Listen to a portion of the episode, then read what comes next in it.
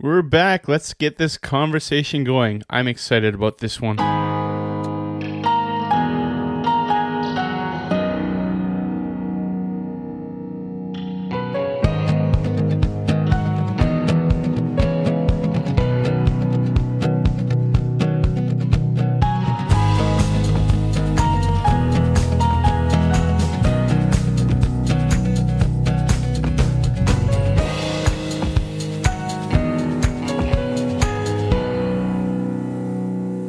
Welcome to the Burning Rooms Podcast, a bi weekly podcast where we connect with the prayer movement in Canada and beyond, where we have the conversations, share the stories to strengthen your corporate and personal prayer life. My name is Johan. I'm Jehu. So this is part two of a two-parter, and we have the we have the same guests with us, Harv and Sue Peters.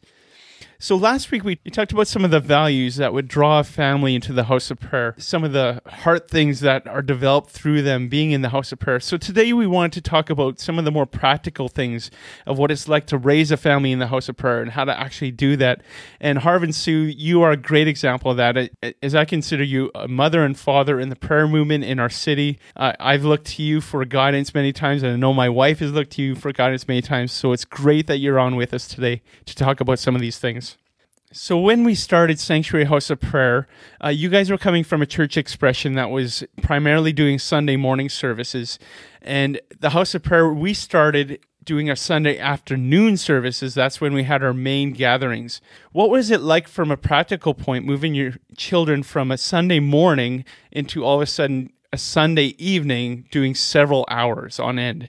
What are some of the things that you've had to adjust as a family in order to make that work in the early days? Part of it would be communicating to the kids, you know, why are we doing what we're doing? And then laying out for them what the day is going to look like in terms of how long is it going to be and so on. We were meeting in the afternoons because that was the only time we could get a church building. All the other churches have church Sunday morning, and uh, our friends graciously allowed us to use their building for a number of years in the afternoon and didn't charge us rent. That was when we had the available time, so that's when we met. So then we laid it out for the kids in terms of, you know, what to expect.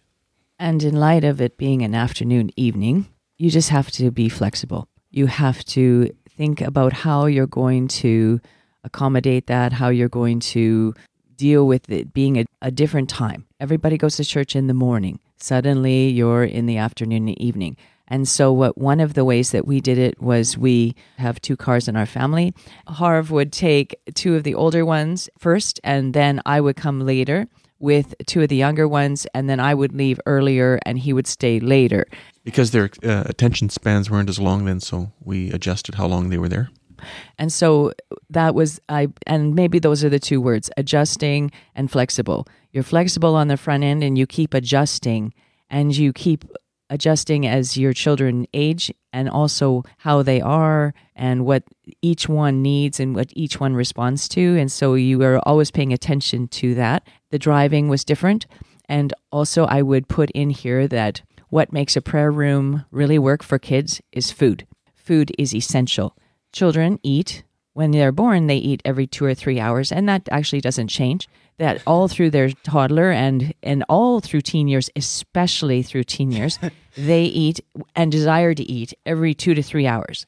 And so to help with the focus and to to minimize distractions, I helped fund and actually caused an uptick in all restaurants around our house of prayer. On a Sunday evening, they they experienced a sudden rush of people coming to eat, get their food.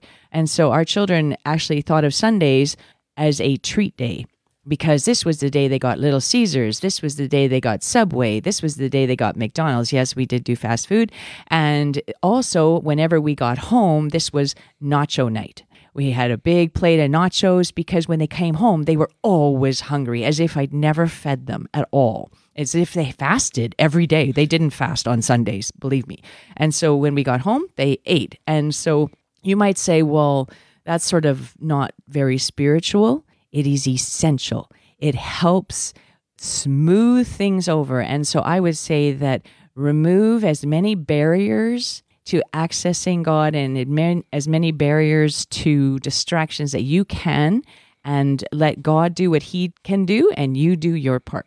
Jehu, you were I mean, you are a child of Sue and, and Harv here. Uh, do you have any memories of the food during those early days? Oh, I do. As soon as you mentioned Subway, I was like, oh yeah, the Subway on Broadway. I just I loved getting the the sub from there, and it was just it was so good. I, I remember coming home to the nachos, to the the pizzas. I remember grating extra cheese on the pizza to make it extra tasty. I'm sure that's not in the budget, but you know you just got to make that cheese pizza extra good. Uh, and it was it just added to uh, to the the prayer room. And then when we did uh, our night watch, we would fuel up on pizza beforehand, and just having that food not be a battleground. I know that we weren't supposed to eat in the prayer room, and so we were pretty good about that. But outside the prayer room was open season, and so I just remember being very free with the food. It wasn't like you had to eat before you uh, left, and then that was the end of your your meal, and you know tough luck. It was it was very flexible that way for the food, uh, which I just I so appreciated because it made it not a not an issue. We weren't fighting over it. I guess uh, another couple of things would be most houses of prayer are pretty small in number. There's not a lot of people, and so um, everybody can see what everybody's doing. And so, because we knew our kids would be there for a long period of time on a regular basis, we never felt it important to make them stay in one place. Uh, we said move around if you need to, pace if you need to, uh, have a nap in one of the chairs if you want, you know, read your book, because we believed in the value of being in the place of where God is. And so whether you're 100% engaged or 5% engaged, God will meet you and you will, you know, over the course of days and months and years, you will encounter God. So, we, as Sue said, we tried to mo- remove as many of the artificial barriers as we could and said, this is a place where you are a valued member of the house of prayer. Uh, for example, if there's uh, what we would call rapid fire prayer, everybody can who wants to can pray five to ten second prayers. We encouraged our kids to go and grab the mic, like the adults, like everyone else, and pray your five to ten second prayers. Be involved, be participate in it. Uh, we encourage them to make friends with the young adults, with the uh, the twenty somethings, and get some conversation, friendship, advice, theological discussion with someone other than us. And so we there was that fam that larger family uh, environment that uh, a small house of prayer fosters, and so we richly encouraged that. Uh, we had a uh, for a period of time we had a an Israel prayer meeting on Tuesday night, I believe, and so we would go to the the home of a of a young family, three or four 20 somethings, and so our kids loved to go because this family was particularly energetic and it was always a good time. And the Israel prayer meetings were always a good time. And so we went for a number of years while that was going on. And we brought the kids. And uh, as Harv was saying, like our house of prayer was a small house of prayer. And also, we, as we said, we rented a building a church building and so we weren't didn't have access to that building during the week. And so we still wanted to continue having times where we would pray and worship and so we met in people's houses. And i look at those times and they were such a time of community and forming prayer and a, the sense of going together. We went hard together pursuing the lord. And let's see i went to one of those tuesday night prayer meetings I think five years. I took my kids every Tuesday night. I drive across city, my city, and go to this house, and we'd go in their basement, and there was always the the rush to get there at the right time because there was the comfy chair, and then there was this weird van seat that had been taken out of a van and it still had its seat belts on and so that was like the rush to get to that particular seat. And then there were the best pillows and the best blankets and everything. So there was a certain amount of let's get there on time so we get those good things. And so i took my kids to these prayer meetings and they still were the harp and bowl model so we had worship and prayer and in that context because there were fewer people 10 people 12 people in a basement they heard the 20 somethings praying for the under 30 generation. They heard people pray week after week after week for the under 30 generation. And also, they listened to other people pray and then they gained confidence to learn to pray themselves. And so they would be asked, Do you want to be one of the prayers? And they would begin to have enough courage to say, Yeah, I'll be one of the prayers. And so they would pray, and then someone would sing, and then a chorus would be made off their prayers. And they began to realize that they are an integral piece of what God is doing in Winnipeg. So you weren't really holding them back uh, until they're old enough to jump in. Like you were bringing them to everything you could and everything they could handle, pretty much. We could say I was bringing them, I was dragging them, I was bribing them. I I had a lot of strategies on how to get my children to go to prayer meetings because you know you're fighting a culture that why pray? It's the little old ladies in the basement praying. And I'm going, no, it is not. God is there. We are there. It's it's the 20 somethings. It's the under 30 generation. I was still over 30s, but we are going after hard after God. And so I found ways to encourage them to want to come and they were they were great moments and also the other aspect that I loved about it is they got a chance to pray for people and then they got a chance to be prayed for we had a special thing in our house of prayer. It, we stumbled on it was if it was your birthday, you got prophesied over. And so they were so excited when it was like their time because they knew at that prayer meeting that they would get 10 people pray for them. All the attention, all the focus, all the prayer would be, it would be their night. And I'm like, that is so wonderful. That is so exciting that that is what they are excited about. And they got the opportunity to prophesy as well, I'm sure, and learn in that context. Yes, it, they did, and they grew, and they they began to get like pictures and dreams and then they would share dreams with their friend with the other people in the room and then we'd be able to speak into that. And then our director would talk about how do we interpret dreams and how do we pray for each other. So they were learning. As we were learning they were learning and we were all together in one place. I think the one of the things that i mentioned uh, previously and i want to emphasize is that we have four kids and our all four kids are very, very different from each other. So they have very different personality types, very different ways of looking at the world, and this works for all of them. That's what I'm trying to say. This house of prayer, this environment works for all of them. It's um, all four of them prophesy over other people with clarity and with accuracy. We will on a Sunday. It's it's fairly common in the main service. We'll have somebody sit in in a chair, and then people will pr- give prophetic words to this person, and my kids, all four of them, regularly stand in the line to give the words, and their words are are spot on. Uh, the ki- it's it's been fun to see our kids learn to take the mic and pray in front of a room of people. Uh, some started out with the prayers being written out, and they read the prayers, and then gradually moved to more uh, freeform or extemporaneous praying. And how fun is it? I do, you, you sort of forget how fun it is to have a worship team make a chorus from the words that you've just prayed. Like it's it's a rush. Yeah. It's fun. It is fun because you are, you know, we always say intercession is telling God what he tells us to tell him. And so we are telling God what we think he's telling us to tell him and then the team is telling God in musical lyrics and songs that what we've just prayed. How fun is that? And so to see our kids grow up in that and to become to take their place in that is so uh, encouraging. I remember on one of the trips we went down to IHOP uh, we got in the rapid fire prayer line at the International House of Prayer, and it was it was long. Uh, it was you know they had to kind of cut it off, but it was like you know all these people lined up, and they didn't discriminate. If you were a kid, you were allowed in the prayer line. So I was in there ready to pray. I think we were praying for um, maybe Kansas City or maybe America, and I remember I prayed something something something. We need another great awakening because I had heard a, a, sermon about that, and I thought it was a, a good line. So I prayed that and handed the mic back to the prayer leader and then the person chorused off it right away. And so it's like this big room at the house of prayer, and they like they made a chorus off of my like little five second prayer to the Lord. I was I was so encouraged that it was just like, my goodness, this is awesome. And so as a kid, to see others participating with your prayer, it was just incredibly encouraging. So it's probably a good environment actually for children to actually encounter the Lord because they get involved. I'm not saying they can get involved in other churches, but there's so many opportunities for them to step up to the mic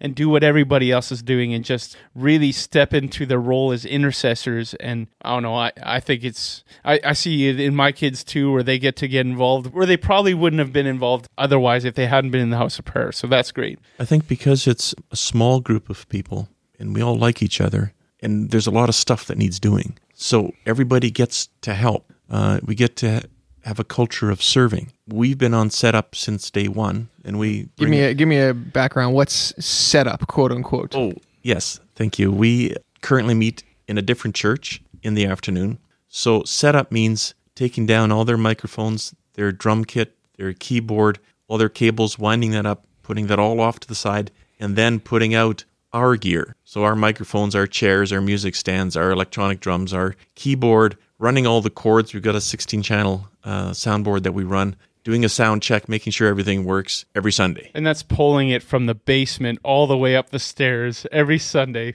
I honor you guys, by the way, for doing that since day one. You just given yourselves to it, and your kids have been helping throughout that time as well. And so the it needs doing, right? And so we love to help. That's what we do. We are the, the you know the people who help carry the ark and do stuff. It's not just singing on the line. So our kids have been involved and they help. They set up some, you know, one of my kids creates curriculum for the kids' church. I mean, nobody told her to do that. She just realized there was nothing out there that really captured the essence of what we believe and communicated it in a way that was accessible for two year olds and three year olds. And so she created her own. She creates her own. I love it. Another one of my kids is is the leader on an intercession set. So she's the prayer leader on an intercession set. Another one of my kids plays the bass and does sound.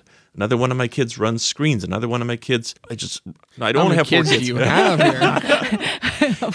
I, I do want to. I would do want to honor um, your son, Johan. He was not yet a teenager, and I want to say this publicly. He's he was not yet a teenager when he was running sound on a 16-channel soundboard with a full band, three singers, drums, keyboard, bass, electric, prayer leader, and sometimes uh, and always an acoustic guitar. He was running sound, and it sounded awesome in the room. He obviously got trained in it, but then nobody was there to hover over him. They stepped back and they let him run it, and they continue to let him run it. And he does a great job. Where else would a 12 year old get a chance to do that? But it's like because there's so few people, anybody who wants to do anything gets an opportunity to do it and is encouraged by the rest of the of the crowd. That's one of the great things about the House of Prayers. You're not restricted to a two-hour segment where you're where you're pulling from a few people to do those two hours, but you have many, many hours, and you're usually smaller than the regular churches. So there's many opportunities on each of those hours to be doing very different things. It's just great for kids to be able to get involved in that way. So, what kind of things did you allow your kids to do, uh, including myself, when they were in the prayer room and maybe they didn't want to read their Bibles or they weren't into singing along with the songs? Were there sort of uh, rules? What, what did they have to do? Stay in the prayer room.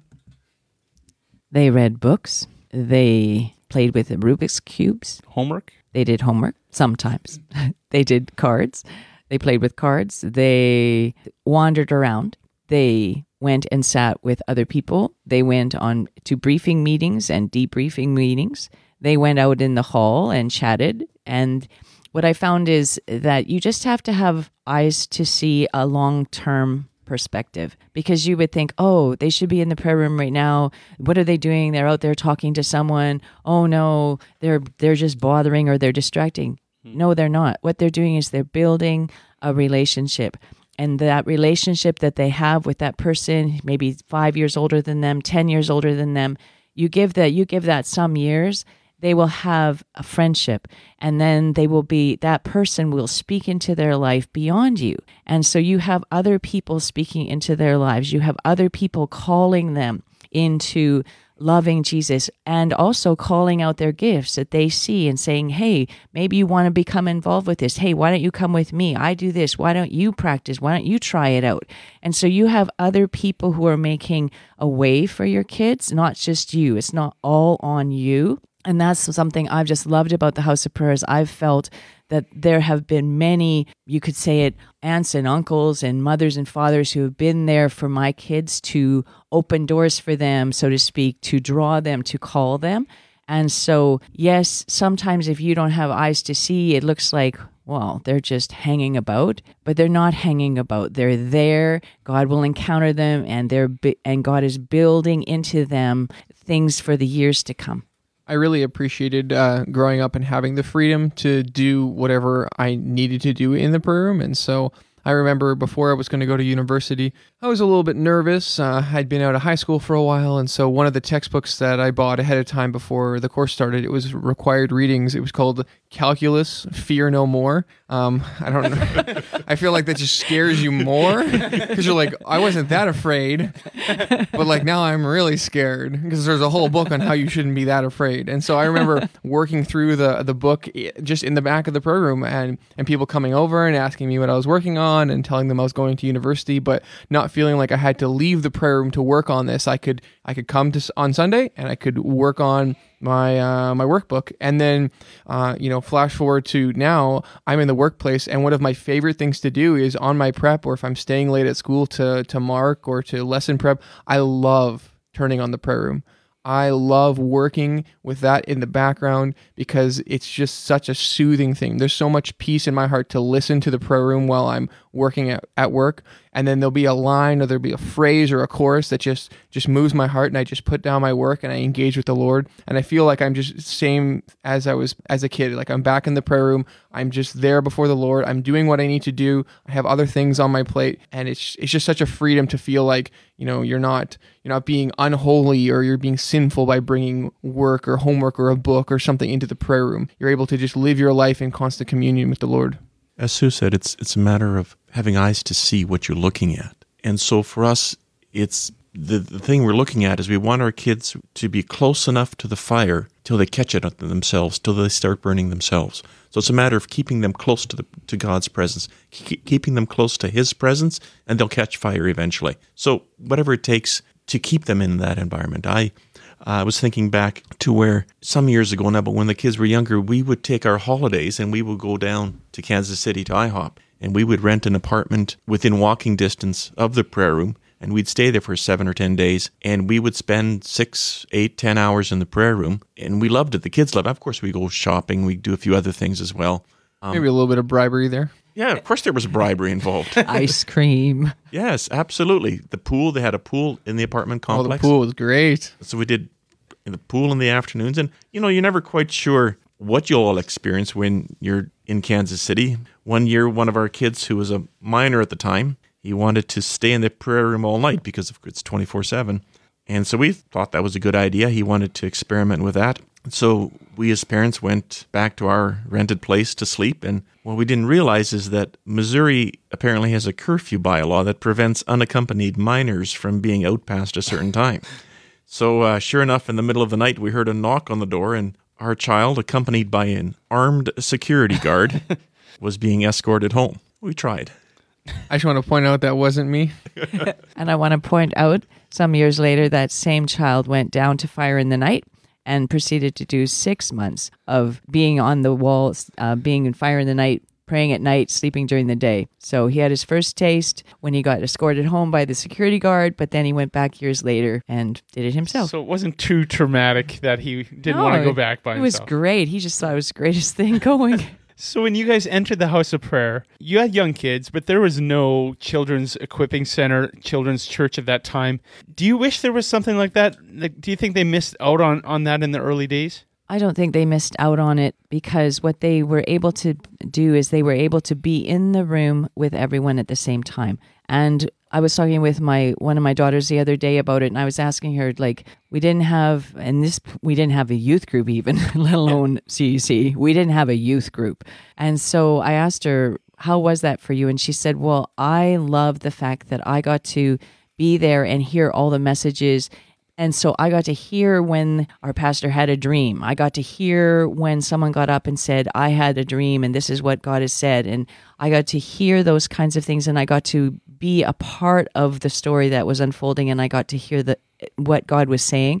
And so for them, it was a wrestle. At times, it was really good because they were like, yes, this is really good what God is doing. And at other times, they were lonely. They were like, where is the youth group? Why can't we have a youth group? And we had to wrestle with that and they basically had to trust God that he would meet them in that bring them friends in a different way that that he would make up for it. And i think he made up for it by giving them friendships with the next jump up into the 20 somethings and so our prayer room kind of allowed for because we were all in one room kind of blurred those generational lines. And so where they might not have in another church setting they would have had a youth group. This time they didn't have a youth group but they gained friends with 20 somethings that they might not have had a chance to before. So i felt like god just gave them back something So he blurred the lines between some of the generations, and and you think that benefited the children? absolutely benefited them Well, like life's about trade offs, and so you traded one thing, but you feel like you really got the other.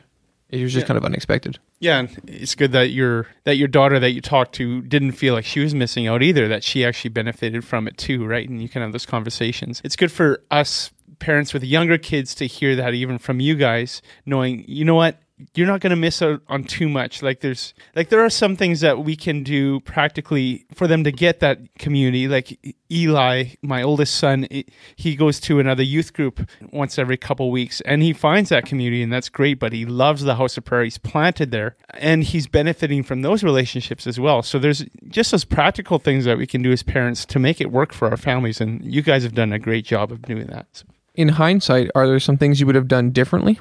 To be honest, I can't think of any. Um, I believe that no one church can necessarily provide everything that uh, is needed by, by some individuals and so by people. So, had our kids expressed a strong interest to go to a particular youth group, I would have totally supported that. I think it's a great idea uh, because we didn't have one, and some kids really benefit from that. And so, I would say go for it, absolutely, because a youth group provides something that a house of prayer can't. But would I do some anything differently? I, I can't really think of anything substantive that I would do differently. So what about the kids not having Sunday school where kids would normally grow up with those Bible stories and learning the scriptures? Do you wish they had that? Did we miss out on Sunday school because we didn't have any? Is a good question. I I think of it in terms of Sunday school is half an hour to an hour once a week. I'm not sure how much weight we should put on that in terms of teaching our children the entire Christian life and doctrine. It's a very short period of time. We, as parents, I think, bear the responsibility of teaching our kids and talking about it in the morning, in the noon, at night, and evening. And so that's my that's my job. And I love that children's church Sunday school helps out, but it's my job. It's my primary responsibility we talked about that in the previous episode, how you guys had those conversations about end times and that sort of thing at the table too. So I'm sure they were getting a lot of the Bible lessons, even even just with the urgency message and being in the house of prayer. Like there's that urgency piece, and it's there, and you can't really ignore it. So you you pretty much need to study it to understand it, so that you're not offended and put off by it. Absolutely, and then as you worship, you you can't help but think about God and free will and you know God's sovereignty and all the big issues that come up because God is so beautiful and and amazing and how do how do we fit into that? And and it's like a house of prayer is is steeped in scripture. We highly value the bible. And so we're singing from it we're praying from it we're reading it we're studying it. And so questions will come up. The kids will read the bible. They'll read through it from cover to cover because it just seems normative. And so that's what they do. And so things come up and you talk about issues, and then theology becomes supper conversation. It's the end times. It's glorified bodies, and what are we going to do in the millennial kingdom? And what about this? And what about that? And uh, is Jesus fully God? And miracles are they for today? And how do we do? It? Like so much. I mean, goodness sakes, there's not enough hours in the day to talk about all of that. So you shared some of the fun stories and some of the challenges and difficulties you guys faced. Uh, what would you say to the community around your kids that you would want to tell them advice that you that you would give them to help raise your children up and foster their growth as the next generation in the house of prayer? I think just one thing that comes to mind is just taking my kids out for well pre coffee, I guess before they drank coffee, take them to Starbucks, take them to ice for ice cream. Just just be intentional about seeing them outside of the prayer room, but having that come out of a natural kind of connection. One of my daughters, as Harv said, did CEC, and so the CEC director would connect with her and they would go out for coffee and they would talk. And then out of that, they then went to camps and did camps together. And so she would take her along and they would do that together. And so it was like a natural kind of friendship developed out of they were working together. And so I think I would say that to see to see my children as ones that they can invest in knowing that there's there's going to be years and years and years ahead of us. So to invest in them and to build that friendship and then as i said earlier to just call them out into the things that god has put in their hearts.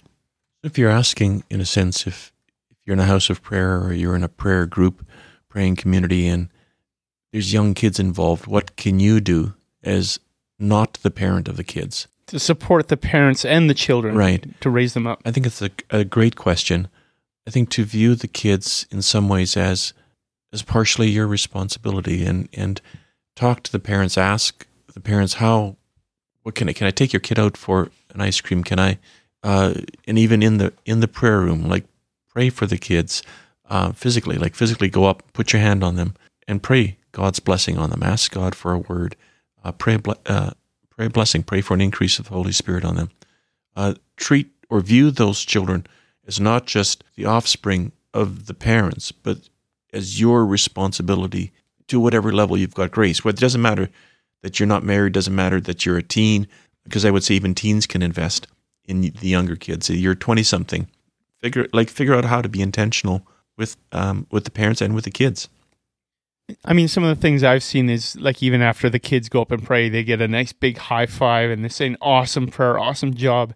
It's things like that that really excite me when when I see people do that for my kids too, because I know that they're going to remember that they're going to feel really good about what they just did, and they're going to want to do it again and again and again, and, and it, it just becomes part of their culture that we cheer each other on to pray. I think that was one of the, uh, now that we're talking about it, one of the early memories I have of the House of Prayer when we were first starting because we were very small.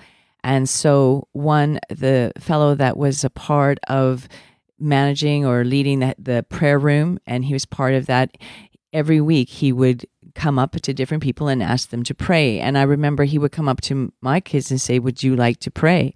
And I remember thinking, Oh, I didn't think about asking them to pray. He was he beat me to it, so to speak. And he he would just say, "Hey, do you want to pray?" And they, they would say sometimes they would say no, and they would say no for months. And he would just that's okay. And he would come back a month later and ask them again. And he would ask them in different situations. And then eventually they began to say yes. And it was interesting because I just thought, oh, I didn't actually think about that right then when he was when he had eyes to see and he was asking them. And so i think like just that really impacted me. And i just thought oh yeah i want to have eyes to see oh there's that three year old uh, or four year old i can say hey let's go up together. You want to pray on rapid fire prayer? Well come with me. Let's do it. I'll stand here and you can stand there. And that's what i watched in the house of prayer. I watched corey do that uh, she would take her kids up there and she'd say you want to pray? And they would they would say yes and then when they got there they would say no.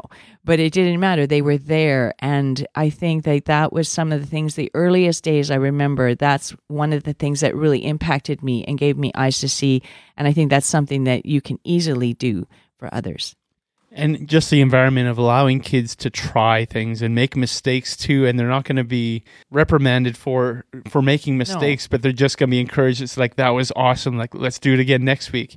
That sort of thing. I think it's a great atmosphere for raising children Yeah, I just always loved seeing the the youngest kids pray when they could hardly form words or sentences and just they wanted to be part of it. They wanted to be in the prayer line. They wanted to be just, you know, getting up there on the rapid fire. sometimes it's just thank you jesus Yeah, and that was it, but that was enough.